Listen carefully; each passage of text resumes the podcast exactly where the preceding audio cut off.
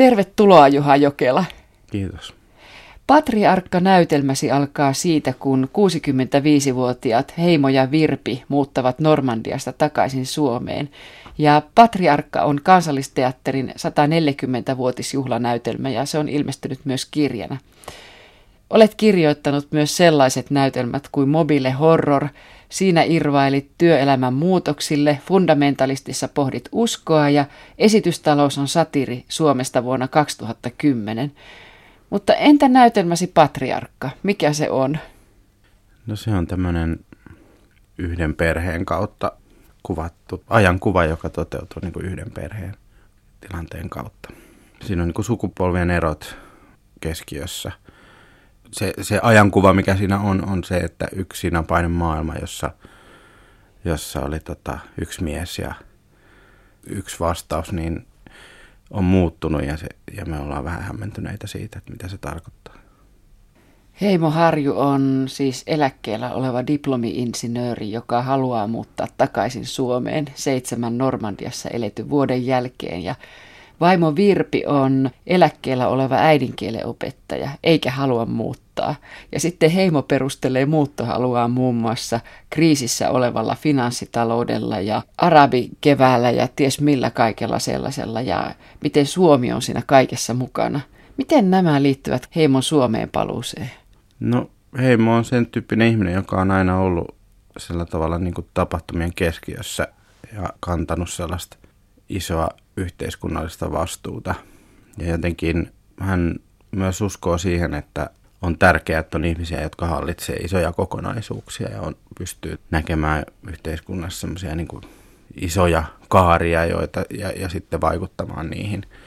Ja hän on ollut niin 70-luvulta asti ollut mukana vaikuttamassa – ja sitten tuntee, että hän ei voi vetäytyä syrjään, kun niin paljon tapahtuu maailmassa. Että hänen täytyy se oma vastuunsa kantaa siitä muutoksesta, mitä Suomessakin on käynnissä.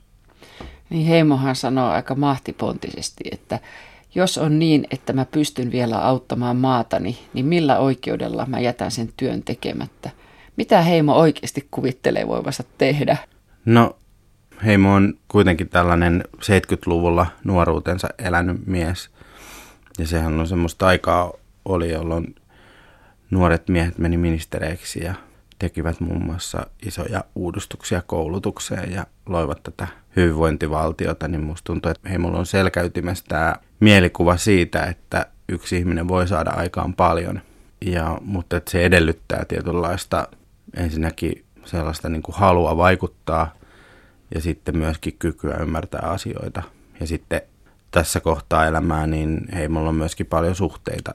Hän kokee, että, koska hän tuntee poliittisen järjestelmän ja on ollut mukana tuommoisessa rakennusbisneksessä ja tietää paljon siitä, miten yhteiskunta on kehittynyt, niin tällaisia ihmisiä, joilla on näin laaja aloja, niin ei ole niin paljon. Ja, ja siksi hän kokee, että hän ei voi vetäytyä, vaan nyt täytyy mennä kantamaan vastuuta niin mä aion tosiaan tätä patriarkkanäytelmää nykertää melkein vuorosana vuorosanalta, koska nämä henkilöt ovat hyvin herkullisia ja edustavat jotain sellaista, mikä ajassa nyt liikkuu. Mm. Se, mitä puhun tuosta sukupolvien erosta, niin tietyllä tavalla tässä, mikä itseäni on joskus hämmentänyt, on se tietty varmuus, millä suurten ikäluokkien miehet kertovat totuuksia tai kertovat niin sitä, että miten maailma oikeastaan makaa. Ja varsinkin tämän, niin kuin itse kuulun sitten tämmöiseen sukupolveen tai en tiedä, voiko niin kuin yhtä sukupolvea aina leimata tällä tietyllä, mutta, mutta aika ominaista meille on kuitenkin sellainen vahva tieto siitä, että ei voida ymmärtää maailmaa. Tuohon sukupolviasiaan mennään sitten vähän myöhemmin, kun mennään sinne kotiinpalujuhlaan, joka on keskeinen kohtaus tässä mm, näytelmässä. Joo. Normandiasta siirrytään Heimon ja Virpin pojan Jarnon 40-vuotisjuhliin ja juhlissa ovat myös sisari Jonna, vaimo Petra ja ystävä Marko. Ja Jonna sanoo, että kerran kymmenessä vuodessa pääset hahmottamaan identiteettiäsi puhtaasti sinun oman ystäväkunnan kautta. Ja se on ihan erityinen peili. Mä koin tämän varsinkin 30-vuotis juhlapäivänä niitä, joka oli kylläkin jo 13 vuotta sitten, mutta sen tota, Muistat vielä. muistan sen aika hienon fiiliksen, että nyt on, tässä on niin kuin mun ihmiset. Tämä on tavallaan sellainen porukka, joka, jonka ainoa yhdistävän tekijä on se, että ne on mun ystäviä. Koen sen jotenkin identiteettiä vahvistavana silloin. Jarno jatkaa näin, että identiteetin pohtiminen on hänen tapansa olla olemassa. Niin, se, se liittyy siihen, että tähän puhuu, niin kuin, että on taustaltaan filosofi. Mä ajattelen niin kuin Jarno semmoisella henkilönä, joka on jo hyvin nuorena ruvennut pohtimaan sitä niin kuin isoja kysymyksiä, että miksi mä, kuka mä olen, miksi mä olen olemassa mikä mun tehtävä on. Ja, ja tavallaan se on johtanut sitten tähän, että hän on kiinnostunut filosofiasta niin paljon, että on ö, opiskellut sitä ja tavallaan se ammattikin liittyy tähän. Että tämmöinen ajatuspajatyöläinen, että hän työnsä on ajatella ja pohtia, mitä identiteetti on. Ja sitten ajatellaan, että tässä on 40-vuotisjuhlat ja 40-kriisi on puhtaasti tämmöinen identiteettikriisi, niin sitten Arno vastustaa tätä ajatusta, että nyt tämä luku toisi jotenkin tämmöisen identiteetin pohdinnan, joka on hänen, hänelle ominaista ollut kymmeniä vuosia, niin että se toisi sen jotenkin keskiöön. Ajattelin sitä myös keski-iän kriisinä, siis että niin, ollaan, niin. ollaan vähän niin kuin puolessa välissä, oletellaan, että mitä mä teen loppuelämällä, mitä tämä on tähän asti ollut, mutta myös sitä, että näillä on jotenkin vara ajatella sitä minuutta ja identiteettiä. Niin, niin paljon. kyllä, kyllä. Se on, on hyvinvoivan ihmisen luksusta kuitenkin. Mutta siis se, se kai siinä on se taustalla oleva ajatus, että kun yleensä 40 kriisi liittyy siihen, että, että ei ole tullut ajatelleeksi sitä identiteettiä. Ja Jarno vastustaa tätä, että hänellä olisi tämä tilanne, koska hän on mielestään miettinyt sitä aina. Tietysti toi näytelmästä antaa viitteet, että – jotain kriisin poikasta siellä on niin sitten kuitenkin tämän numeron luvun myötä tulossa, mutta itsehän ei ole sitä mieltä tässä kohtaa. Miksi kirjoitat tämän näytelmän henkilöt hyvin toimeentuleviksi ihmisiksi, vankasti keskiluokkaisiksi? No varmaan se on, johtuu siitä, että hyvin useinhan mun henkilöt on tällaisia kyllä, että en muista kovin köyhiä kirjoittaneeni ehkä se liittyy siihen, että kun on itse suhteellisen hyvin toimeen tuleva ja että miksi se ei riitä, miksi ei voi olla onnellinen tai miksi, miksi on niin vaikeaa, vaikka olisi kaikki ulkoinen kondiksessa, niin se on jotenkin tällaisen niin kuin draaman kannalta se on hedelmällistä, että eihän näillä olisi mitään valittamista, mutta he ei silti koe jotenkin toteutuvansa, että heillä on kuitenkin iso vaje elämässä. Niin jos se on ulkopuolinen olosuhde se vaje, niin se se syy on sitten, se sylttytehdas on myös sitten niissä ulkoisissa olosuhteissa. Mutta tässä se, sitä syytä ei voi hakea muualta kuin omasta itsestään oikeastaan. Niin ja niin kuin tuossa aikaisemmin jo viittasit siihen, että tosiaan näillä on vara pohtia identiteettiä ja on mm, vara mm. miettiä sitä, että mitä on, niin on tai jotain, sitä viihtymättömyyttä. Niin. Ja sitten jotenkin mä koen myös ehkä semmoisena, että se on ollut mun niinku tehtävä myös kuvata ikään kuin älykkäitä ihmisiä, koulutettuja ihmisiä ja kaupunkilaisia. Mä kuitenkin tuun tuolta niin kuin TV-komedian piiristä. niin pulkkisen kyllä muista. ja, ja tota, siellä se perinne on hyvin, että suomalaisen komedian perinne on kuitenkin sellaista uunoilua, jossa se hauskuus liittyy sellaiseen pöljyyteen ja si- sitten koomisuus on myös tyhmyyttä. Ja sitten taas niin kun itse on koittanut kuvata aina sellaista – älykkäämpien ihmisten koomisuutta. Jotenkin näin. Että esimerkiksi firma TV-sarja, jota kirjoitin, joka sijoittui tämmöiseen yritysvalmennusfirmaan, niin sitten tota, ja siinä oli filosofia keskiössä. Niin mä oon kokenut myös siis jotenkin sillä että se, tää on jotenkin mun tonttia, että siellä, siellä on se mun tila. Et tietysti sitä välillä miettii sitä, että vieraantu, onko hyvin vieraantunut sit oikeista ongelmista onko sitten hyvinvoivien ihmisten kautta helpompi antaa kyytiä näille ongelmille turvallisempaa, jos sä rupeaisit kuvaamaan sitten oikeasti köyhiä ihmisiä ja sieltä yrittäisit kirjoittaa samalla tavalla? Onko se joku mm. riski? Mm. Niin vaan varmaan se liittyy ainakin semmoiseen, että tota, mun mielestä siis taide on pohjimmiltaan kuitenkin itseilmaisua. Et, et siinä on aina tämä – että joo, että toinen puoli on sitä, että etsin tärkeän teeman ja puhun niin siitä, mikä on tärkeää. Mutta toinen on se, että miksi on tämmöisellä hommaan ryhtynyt, että on halu, halu ilmaista itseä. Että on joku semmoinen, mikä muusikolla, että mä haluan tehdä näitä biisejä ja nyt tosta se lähtee, kun sisälle sattuu ja to, tonne noin. Niin sitten, että se olisi rehellistä, että se olisi mahdollisimman henkilökohtaista. Koen sitten sen riskin siinä, että jos kirjoitan nyt tarinan asunnottomasta tai haen sitä niin kuin yhteiskunnallista niitä huonosti voivia ikään kuin heidän tarinantaan, niin mä koen siinä semmoisen niin turistimatkan riskin jotenkin. Ja nyt mä yritän esittää, että mä oon hyvällä asialla ja laskeudun tänne, jotka, joilla ei ole omaa ääntä. Se, että antaa kyytiä niin kuin tavallaan itselleen, että niin kuin on kriittinen sitä omaa, omaa elämänpiiriä kohtaan myös. Jarnon syntymäpäiville tulee sitten yllättäen tämmöinen vieras kuin Kale, joka on isän ystävä ja ikätoveri. Miksi teit Kalesta rivoja kaksimielisyyksiä laukovan härskin miehen? No, kyllähän tota, tarkoitus on, on kuvata sellaista sukupolvimurrosta, että tota, tietynlainen tyyli, joka on koettu niin kuin persoonallisuutena.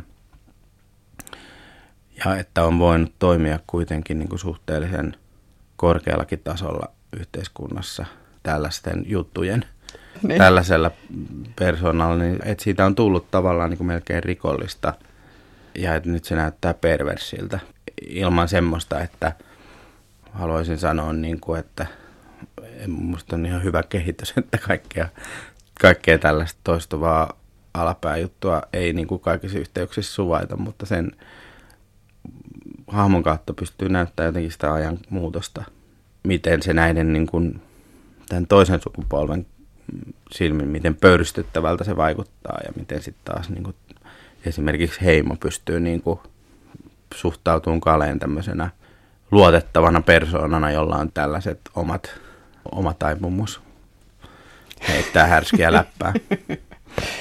Yllättäen sä leikkaat sitten 70-luvulla kohtaukseen, jossa Virpi ja Heimo ovat nuoria ja ovat rakastumassa toisiinsa. Ja sitten siinä on tämmöinen romanttinen kohtaus. Ne puhuvat muun muassa näin, että no joo, totta kai sosiaalidemokraattinen politiikka voisi olla rohkeampaa ja marksilaisempaa, mutta niin kuin Sorsa on sanonut, ja tätä ei opi yliopistolla, tämän oppii vain puolueessa, muutos voi tapahtua vain silloin, jos vaatijalla on voimaa, millä vaatia. Onko se vaan mukaan ajankuvaa tässä? No kyllä se siinä on niin kuin tämmöinen ajatus, että tämä teksti olisi hyvin erilainen, jos ei siinä olisi vahva seksuaalinen jännite päällä koko ajan. ei kyllä usko. että se tota, mua viehätti tämä ajatus, että nämä nuoret, joilla on niin kuin vietit kauhean pinnassa, että ne puhuu politiikkaa niin kuin hyvin tuollaisella meidän silmin kuitenkin terminologisesti kauhean, kauhean niin kuin paljon aikuisemmalla tasolla. Siis, että tavallaan niin kuin sitä ajanmuutosta myös, että politiikka on ollut niin kuin noin keskiössä nuorten keskustelussa. No mihin se kaikki uudistusinto sitten hävisi heimosta? Ja siis kyllähän se vieläkin puhuu näistä projekteistaan ja haluaa muuttaa, mm. mutta siinä on joku toisenlainen sävy minun mielestä tässä nuoressa heimossa kuin tässä vanhemmassa. Kyllä se sävy noudattelee tämmöistä demarin verbaliikkaan kehitystä muutenkin, että kyllä mun mielestä se 70-luvun sosiaalidemokratia, se, jossa vielä niin kuin sosiaalisoimisesta esimerkiksi puhuttiin ihan, silleen, ihan, ihan relevanttina niin kuin ratkaisuna ja erilaisia ongelmia ja vertaa sitten 90-lukuun, jolloin kilpailukyvystä tuli sitten kauhean iso sana, niin kyllähän se siinä jonkunlainen tämmöinen iso kaari on sen verbaliikan tasolla. Ja mun mielestä tämä perhe kuitenkin edustaa tätä hyvinvointivaltiohistoriaa jollain jo, jossain mielessä. Ja sen takia se demariuskin on, että joku on kysynyt mulle, että sulla on joku fiksaatio näihin demareihin. Menisin just kysyä sitä kohtaa, että tämä ei ole ainut näytelmä, missä demarit saa kyytiä. Kyllä se mulle liittyy siihen, että kaiken mitä laittaa näyttämölle, niin se muuttuu niin kuin tietyllä tavalla kuvaksi. Ja mun mielestä sen hyvinvointivaltion tai 70-luvulta tuonne 2000-luvulle, että se kuva on sosiaalidemokraattinen puolue jollain tasolla, se, se on ollut kaiken keskiössä. Se on elänyt sitä muutosta läpi, mitä yhteiskunta on elänyt. Että ei, ei se liity siihen, että mulla olisi niin kuin joku oma poliittinen agenda siinä, mä vaan niin kuin yritän näyttää, että tämä on ollut se, tässä kohtaa se politiikka on niin kuin ollut. Heimohan sanoo sitten tässä, kun on kyse ydinvoimasta, niin sen suhteen me on yleensä kokoomuksen kanssa löydetty toisemme. Tulee vaan mieleen tästä demariudesta. Niin, kuitenkin politiikka on aina, jos haluaa valtaa käyttää, niin se on myös hyvin pragmaattista. Ja sitten, että kun Heimo toimii vielä rakennusalalla, niin siihen liittyy tällainen, että et, et esimerkiksi miksi niin kuin jotkut rakennusprojektit on edenneet aika vauhdikkaasti 70-luvulla, niin on, on se, että on pystytty sopimaan, kaupungeissa demarit ja kokoomus on pystynyt sopimaan sellaisista, että molemmat saa jotakin, että se hyödyttää sekä bisnestä, että sitten esimerkiksi tämmöisen sosiaalisen asunnon tuotannon kautta niin työläiset saa lisää asuntoja ja siinä on iso tämmöinen yhteinen intressi ja sitten jotenkin ydinvoima on myös perinteisesti ollut tällainen, missä jotenkin niin kuin molempien kannattajat saa jotakin. Sitten tulee semmoinen hyvin keskeinen kohtaus. Kotiintulojuhla. Kotiintulojuhla, niin. No ei se nyt ainakaan niin kuin ihan harhaan vie. Että kyllä se jo, jollakin tavalla joku iso kulminaatiopiste tuossa on. Eli siinä niin kuin tuodaan kuitenkin sitten ne konfliktit pintaan, mitä siinä on. Ja se on hyvin puhdistava kohtaus kanssa. Joo, se on jännä. Siis siinähän tämä Petran, eli, eli joka on tämän Heimon ja Virpin miniä, niin tota, häneltä on tällainen hyvin provokatiivinenkin puheenvuoro siitä, että mitä mieltä hän on suurten ikäluokkien miehistä. Se tosiaan paukuttaa siinä Heimon ja Virpin kotipalujuhlassa tämä Petra Miniä. Sanoo muun muassa, että suuret ikäluokat ovat jäykkien fallosten sukupolvi. Se kuulostaa varmaan Kale ja Heimon korvissa aika oudolta puhelta. Joo. Hän käyttää tätä metaforaa, niin kuin, että miksi, miksi juuri niin kuin jäykkien fallosten sukupolvi, niin se, siis paitsi, että siinä on tämä provosoiva elementti, niin sitten hän käyttää sitä, niin kuin kuljettaa tätä heidän historiaansa tämmöisen jäykkä fallos-tematiikan kautta. Et suuret ikäluokat on saanut alkunsa siitä, kun seksin täytteiset vuodet on niin kuin synnyttänyt tämän sukupolven ja sitten he ovat seisseet jämäkästi sitten ottaneet johtopaikkoja ja hän niin kuin käyttää koko tätä historiaa ja vieläkin seisovat pystyssä siellä jossain päättävissä elimissä. Tämä on myös tämmöinen, että jossa on tarkoituskin, että tämä on niin kuin osan pöytäseurasta mielestä osoittaa niin kuin hyvin huonoa makua tällainen, tällainen loukkaava. Mutta siis hauskaahan on tuolla esityksessä ollut, että tämän vuodatuksen jälkeen on, ei ole mitenkään harvinaista, että tulee voimakkaat väliaplodit. Ja joissakin esityksissä niitä osa yleisöstä taputtaa. Eli sitten huomaan myös, että tämän tämmöisen niin kuin hyvä, hyvin suorapuheiseen ja rajunkin niin kuin kritiikin, että on myös ihmisiä, jotka sitten – ainakin mun tulkintani mukaan niin kuin ihan noin privaattihenkilöinä on, että juuri noin minäkin olisin halunnut sanoa, että, että siinä on tämmöinen pointti on kai siinä, että tunnistetaan semmoinen tilanne, jossa tietyn ikäiset miehet ottaa paljon tilaa ja sitten tavallaan moni muu sitten kärsii että, ja, ja miettii, että miksi, miksi ne aina tekee noin ja miksi me annetaan heidän tehdä noin. Ja nyt on sitten semmoinen tilanne, jossa tota, yksi ihminen pudottaa niin kuin koko sukupolven miehet jotenkin jalustalta. Mikä sinun mielestäsi, Juha Jokela, on suurissa ikäluokissa sellaista, että ilmestyy jos jonkinlaista kritiikkiä ja pamflettia sitä vastaan? No siinä on tietysti se, että he ovat sitä valtaa käyttäneet. Ja, tota, ja sitten nyt ollaan tilanteessa, jossa tota, valta vaihtuu. Ja sitten samaan aikaan huomataan, että, että on kestävyysvaje ja ja itse asiassa niin rahat loppuu, että tämä yhteiskunta onkin rakennettu niin, että se palvelikin, tuntui palvelua hyvin tätä, juuri tätä ikäluokkaa, mutta sitten kun he jäävät eläkkeelle, niin jää, jääkin kasa ongelmia. Mutta mun mielestä tämä nyt on sitten taas semmoinen, että, että niin kuin sukupolvikuilun ylittäminen sillä lailla, että syyllistetään joku osapuoli on kovin hankalaa, että sehän aiheuttavaa sit sitä kuulun yli huutelua. Mutta tota, jos nyt ajattelen niin oman kokemukseni pohjalta, niin mulle tämmöinen yksi perusarkikokemus tästä, miksi tota, rupesin tällaista teemaa tähän kirjoittaa, niin liittyy vaan semmoiseen yksinkertaiseen havaintoon, että musta tuntuu, että suurten ikäluokkien miehet tai suurin piirtein semmoiset yli 60 miehet, että niillä on hyvin vaikea myöntää, että eivät olisi oikeassa. Tai on hyvin tärkeää olla oikeassa monistakin asiasta. Ja se on semmoinen, monesti tuntuu, että se on semmoinen niin kuin jotenkin peruslähtökohta, että mä tiedän miten tämä menee tai mä tiedän miten asiat on. Ja sitten taas itse on niin hämmentynyt ja jotenkin aika helposti lähteä siitä, että, että mä saatan kyllä olla väärässä, mutta tämä tuntuu niin kuin ihan selkeältä kuilulta, että miten me voidaan, miten voi kohdata ihmisen, joka on aina oikeassa. Kun mun kokemuksen mukaan ihmiset kohtaa lähinnä semmoisen jonkun ää, särkyvyyden myöntämisen kautta tai semmoisen, että se syvin, syvin kohtaaminen tulee aina siitä, että no joo, että tällaistähän tämä on, niin kuin, että ei aina onnistuta. Niin, tämä, tämä on jotenkin vaivas ja sitten jotenkin politiikasta tietysti korostuu, koska siellä on, on, on tällaisia tota, isoja vaikuttajia, jotka jo, ja, ja suomalaiseen politiikkaan ei kuulu tämmöinen virheiden myöntäminen. Ja meillä on ollut kuitenkin sitten just tänä hyvinvointivaltion kehityksen aikana on ollut aina, aina että tietyt puolueet aina niin kuin henkilöityy yhteen vahvaan mieheen. Vaikka nyt niin kuin keskustapuolueen Väyryseen tai, tai SDP-Lipposeen tai kokoomus Niinistöön. Että sen, jotenkin se, että yhteiskunta rakentuu tällaisten hahmojen varaan – ja sitten itse tässä 40 miehenä hyvin epäpoliittisen sukupolven edustajana ihmettelee tätä kaikkea ja vähän niin kuin sitä omaakin roolia, että miettii, että miksi me jäätiin niin syrjään ja siitä politiikasta koko sukupolvi oikeastaan.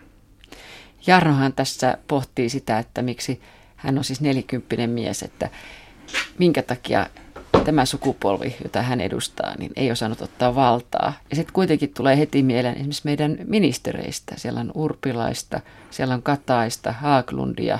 Mm. No nyt se on tapahtunut siihen ihan niin kuin viime vuosina tavallaan vähän niin kuin pakon edessä.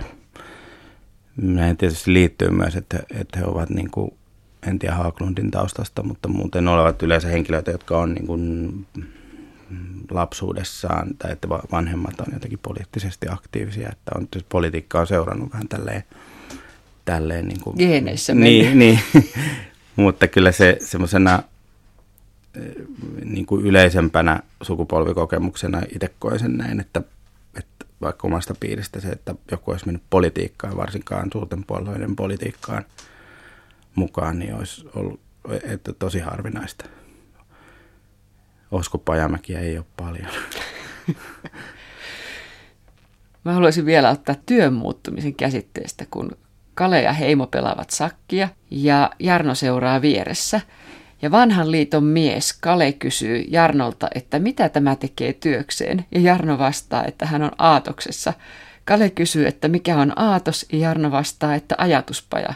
Kale kysyy edelleen, että mikä on ajatuspaja, ja sitten Jarno tiputtelee, että no me tuotetaan tietoa ja julkaisuja, tehdään yhteistyöprojektia erilaisten. No sitten Kale rupeekin pelaamaan sakkia, se ei ole enää ohittaa tämän, tämän mm. Jarnon selityksen. Kyllähän tämä on niin hyvin, voisin kuvitella erikoinen ajatus henkilöille, jotka on mennyt, niin kuin, ollut siellä niin kuin suora, tai tälle sukupolvelle, joka on mennyt suoraan politiikan avainpaikoille, suunnilleen niin koko parikymppisenä. Ja, niin se, että se, se vaikuttamisen kanava on tänne ajatuspaja, jossa sitten pohdiskellaan ja tehdään erilaisia projekteja. Se tuntuu niin paljon jotenkin tietysti näkökulmasta hyvin niin kuin epädynaamiselta. Kyllä, aika monestakin näkökulmasta, niin. mitä tuttujen kanssa on keskustelu asiasta. Mutta sitten taas no jonkun verran juttelin tuon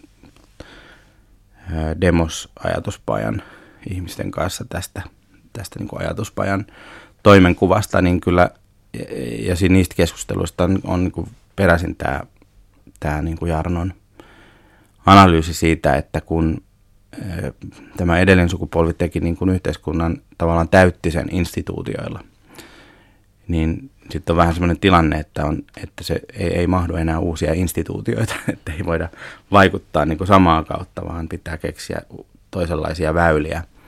Ja sitten esimerkiksi tämmöinen niin kuin ruohonjuuritasolle menemisen niin, kuin niin sanottu käyttäjälähtöisyys, että mennään vaikka että mennään ihmisten pariin ja ruvetaan tutkimaan sitä kokemusta ja haetaan sitä muutosta niin kuin sieltä kautta, että miten, miten ihmiset oikeasti kokee elämänsä, eikä ikään kuin ylä, yläkautta. Mutta onko se kovin tehokasta, niin siitä sopii tietysti epäillä. Virpi saa infarktin tämän keskeisen kotipalujuhlan jälkeen ja siis tämän keskeisen kohtauksen. Ja Heimo tulee katsomaan infarktin saanutta vaimoa sairaalaan ja on ottamassa tämän kuntoutuksen projektikseen. Ja Virpi ei suostu tähän. Hän lainaa Heimon suosikkia Leonard Cohenia näin, että elät elämääsi kuin se olisi totta. Mitä tarkoitat tällä Juha Jokela, kun olet kirjoittanut tämmöisen tähän näytelmääsi? No Virpi, Virpillä on tästä infarktista johtuen vähän semmoinen, että, että koska kuolema kävi niin lähellä, niin ei tarvi sillä lailla enää teeskennellä. Ja tietyllä tavalla se, myös se kotintulojuhla ja kaikki on aiheuttanut Virpissä semmoisen epäilyn, että itse asiassa tämä koko systeemi, mille heidän perhe on rakentunut, hän on kantanut vastuuta niin perheestä ja sitten heimo on saanut kantaa vastuuta yhteiskunnasta, että se on ollut vähän harhaa. Että itse asiassa lähinnä siis se, se yhteiskuntavastuun kantaminen on alkanut virpistä sitten tuntua, että ehkä tässä on enemmän ollut kyse siitä, että heimo on vaan saanut tehdä niitä juttuja, mitä se on halunnut tehdä, ja hän itse ei ole saanut tehdä. Niin tässä on 70-luvulta sellaistakin, että Heimo on töissä ympäri maailmaa ja ilakoi ympäri maailmaa, eikä tajua sitä, että Virpi on motissa pienten mm, lasten kanssa. Mm. Ja nyt tässä myöhemminkin kotiinpalun jälkeen, siis Suomeen palun jälkeen, miehet ovat pohtimassa ydinvoimaa ja projekteja, ja sitten Virpi on nakitettuna lapsenlikaksi poikansa lasten mm. luokse. Niin, se on vähän semmoinen, mistä sitten tämä Petra sanoi, että näinkö, näinkö tämä nyt todella menee, että, että sun äiti on täällä hoitamassa lapsia ja äijät meni spekuloimaan ydinvoimaa. Nimenomaan. Niin. Ja, ja sitten sitä, no, onko, ja Jarno sanoi, että onko se joku yllätys.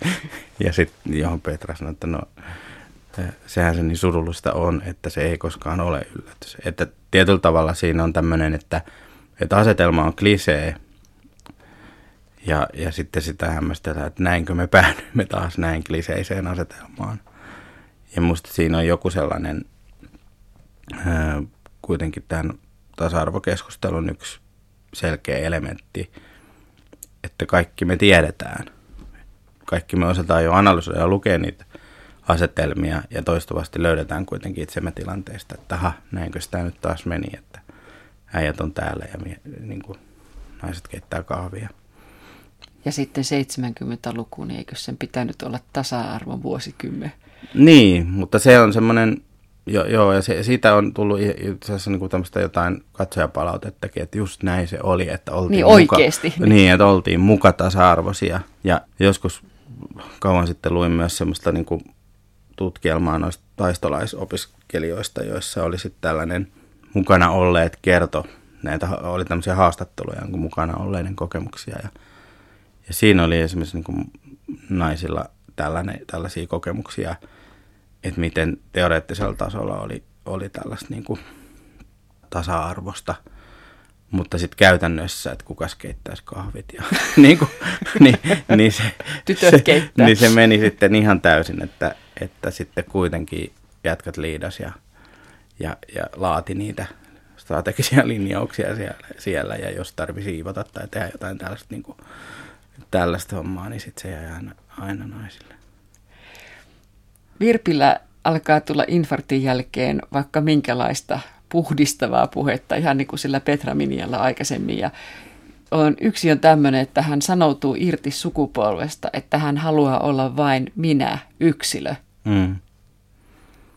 Koin sen tärkeäksi näkökulmaksi tämmöisessä sukupolvinäytelmässä, että tota, kukaan ei ole niin kuin sukupolvi. Ei, ei, ja se, jotenkin tämä, tämä niin kuin ajatus, että, että on johonkin syyllinen, koska sukupolvi on syyllinen, niin, tai, tai vähän tietysti tässä on tämä mies- ja naiskysymys koko ajan myös pinnassa, että mitä itse joutuu pohtimaan, että, että kuinka syyllinen on johonkin niin kuin sovinistisiin käytäntöihin, jos on itse mies, jos sitten ei niitä toteuta. Ja kuvia, miksi kantaa sitten syyllisyyttä siitä, että on mies ja naisia on aina sorrettu, jos pyrkii itse jotenkin toisiin elämään. Joskin sitten täytyy sanoa, että kyllähän niin omassakin perheessä on mennyt niin, että sitten kun lapset tuli, niin olen tehnyt enemmän töitä kuin vaimoni.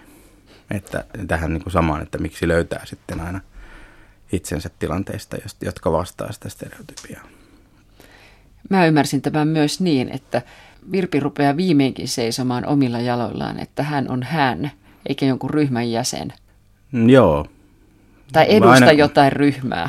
Niin, ja kyllä se ainakin siis suhteessa heimoon on, on että, että kyllähän on niin kuin kovasti määritellyt elämäänsä suhteessa heimoon ja koko ikänsä, tai oikeastaan siellä nuoruudesta asti. Ja nyt sitten, kun on tämä kaikki kehityskulku on antanut sen rohkeuden myös ajatella, että voisi pärjää hyvin myös ilman, niin kyllä se semmoinen omilla jaloilla seisomisen efekti ilman muuta on.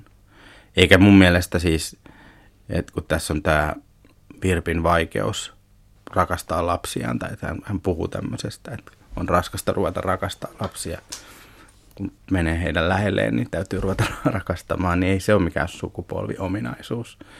Kyllä se on niin hyvin hänen niin henkilökohtainen kokemuksensa ja, ja, ja myös siellä, niin kuin, mit, mitä hän puhuu sitten sairaalassa pojalleen siitä, että tuntuu epäreilulta se, että joillekin naisille se on niin helppoa ja joillekin naisille se on jopa mukavaa olla äiti ja lasten kanssa, että miten, miksi hänelle on niin jotenkin hankalaa mik, miksi se tuntuu niin kuin motilta ja semmoiselta, että ei pärjää ja tulee huudettua ja tulee niin kuin tavallaan tehty, jotenkin hautautuu sen alle. Petrahan on mielestään muistaakseni terapiasukupolven edustaja. Mm. Eikö siihen liitetä juuri semmoinen niin sanotusti oman napaan tuijottelu, että vatkataan ja vatkataan asioita? Joo, joo. ja, ja siis, se, siis myös tämä sukupolviero, että – että siinä missä tai edeltävä sukupolvi on käyttänyt valtaa, on tavallaan niin kuin pystyttänyt instituutioita ja meidän sukupolvi paljon mietti sitä, että, että, että kuka mä oon ja toteudunko mä tässä nyt, että toteutu, pystykö mä toteuttamaan itseäni, kun mä oon tässä työpaikassa ja miltä musta tuntuu ja miten, onko mä riittävästi mun lasteni luona. Ja niin kuin se, että se on koko ajan se pyörii semmoisen niin paljon pienemmän tai paljon yksilöllisemmän piirin sisällä se ajattelumalli, karkeasti yleistäen näin. Minun mielestäni patriarkka-näytelmä alkaa loppua kohti mennä yhä enemmän, siis kääntyä yhä enemmän ihmisen sisimpään, sisäänpäin. Mm-hmm.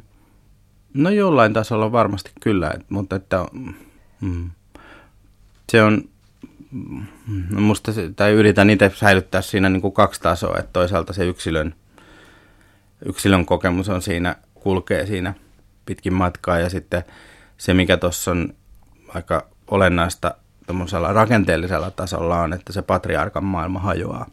E, et sen jälkeen, kun e, siinä on ollut tällainen isän ja pojan välinen aika tiukka matsi tämmöisestä tästä sukupolvi kuilun yli riidelty, niin tota, josta Heimo saa niin kuin sellaisen vahvistuksen, että hänen arvovaltaansa on, on pojan silmissä vie niin kuin olematon. Ja sitten kun vaimokin on jollakin tavalla hylännyt hänen niin kuin, tai, tai loukannut sitä hänen arvokkuuttaan, niin hän masentuu. Ja se maailman niin kuin, tietyllä tavalla hajoaa, että se, se siinä niin kuin tekstin tasolla myös, että rupeaa tulee niin pieni, lyhyitä kohtauksia, pieniä paloja. Ja, se, ja mulle se ajatus on, on pitkälti siinä, että silloin se että vaikka patriarkka jättäytyy pois tavallaan niin kuin sohvan nurkkaan potemaan masennustaan, niin tota, maailma jatkaa pyörimistään. Anteeksi nyt. Nyt alkaa jo käsien mukana niin. siirtyä mikkikin toiseen kohtaan. niin. niin maailma jatkaa pyörimistään niin kuin mitään ei olisi tapahtunut ja, ja ihmiset sitten jatkaa elämäänsä ja niin kuin ottaa irtiottoja ja silleen, mutta ettei se, se ei tarvinnutkaan sitä patriarkan panosta millään lailla. Sä Juha Jokela olet kirjoittanut siitä, kuinka sinua koskettaa ihmisten särkyvyys. Mitä sä sillä tarkoitat? No se on... Mitähän mä sillä tarkoitan? Se, sitä, no että... miksi sua kiinnostaa se? No kyllä mä koen itse olevani aika herkkä. Musta siinä on jotain kaunista ja jotain sellaista, joka tekee elämästä vähän niin kuin vaarallista. Mutta jo, jonka kautta ihmiset voi kohdata. Että mun mielestä se särkyvyys on oikeastaan se, tai sen myöntäminen, sen tunnustaminen, se on se keino kohdata. Toisin kuin esimerkiksi oikeassa oleminen tai tämmöinen vahvuus. Se on hyvin käytännöllistä ja sillä saa paljon aikaiseksi ja sitä tarvitaan niin kuin siinä, siinä, että hommat pyörii. Mutta sitten kun kaksi ihmistä on kontaktissa, niin sen oikeassa olemisen ja vahvuuden, vahvan kuoren läpi on tosi vaikea kohdata. Mutta sen sijaan silloin, kun on, on haavoittuvimmillaan ja joku on siinä vieressä sen näkemässä ja hyväksymässä, niin silloin se kohtaaminen on kaikkein syvintä. Ja, ja jotenkin se, mm, niin, niin, kyllä se niin kuin vaivaa mua, että, että samaan aikaan ihmisten tarvii niin kuin tehdä isoja tällaisia, että miten, mitä mieltä mä oon siitä, että mihin suuntaan maailman pitäisi mennä tai yhteiskunnan pitäisi mennä tai tämmöisiä niin kuin isoja teemoja hallita. Ja sitten kuitenkin se sisäinen olotila saattaa olla semmoinen, että, että pelottaa niin kuin pienetkin asiat. Musta siinä on jotain hirveän koskettavaa niin kuin, semmoista perusihmisyyttä. Mä lainaan vielä sitä, miten Virpi sanoo ihan tuolla näytelmän loppupuolella miehelle heimolle. Paha asuu siinä, että kotiutuu painajaiseensa. Voiko sen irrottaa näin? Joo, siis kyllä varmasti voi. se, tota, no se, se liittyy siihen särkyvyyteen myös, että sitäkään ei voi glorifioida, että se, se on myös vaarallista, että jo, on, on tämmöinen muotitermi kuin vahvuuteen sairastuminen. Mutta se, että, että sen niin kuin loputtoman pärjäämisen ja semmoisen oikein tekemisen ja vahvuuden ja semmoisen osaamisen alla on sitten se, että kun joka, jokainen – jokainen saattaa sitten särkyä. Et mieli, mieli esimerkiksi on niinku herkkä kapistus, että saattaa olla, että ei kestäkään kaikkia niitä paineita, mitä omalle kohdalle tulee. Ja silloin on tietysti niinku, siinä on vaaroja. Ja varsinkin jos jää yksin tai varsinkin jos ei ole ketään, kenen kanssa, kuka, kuka siitä voi, siinä kohtaa voi kohdata ja auttaa ja olla lähellä, niin on, on niin kuin vaikeuksissa.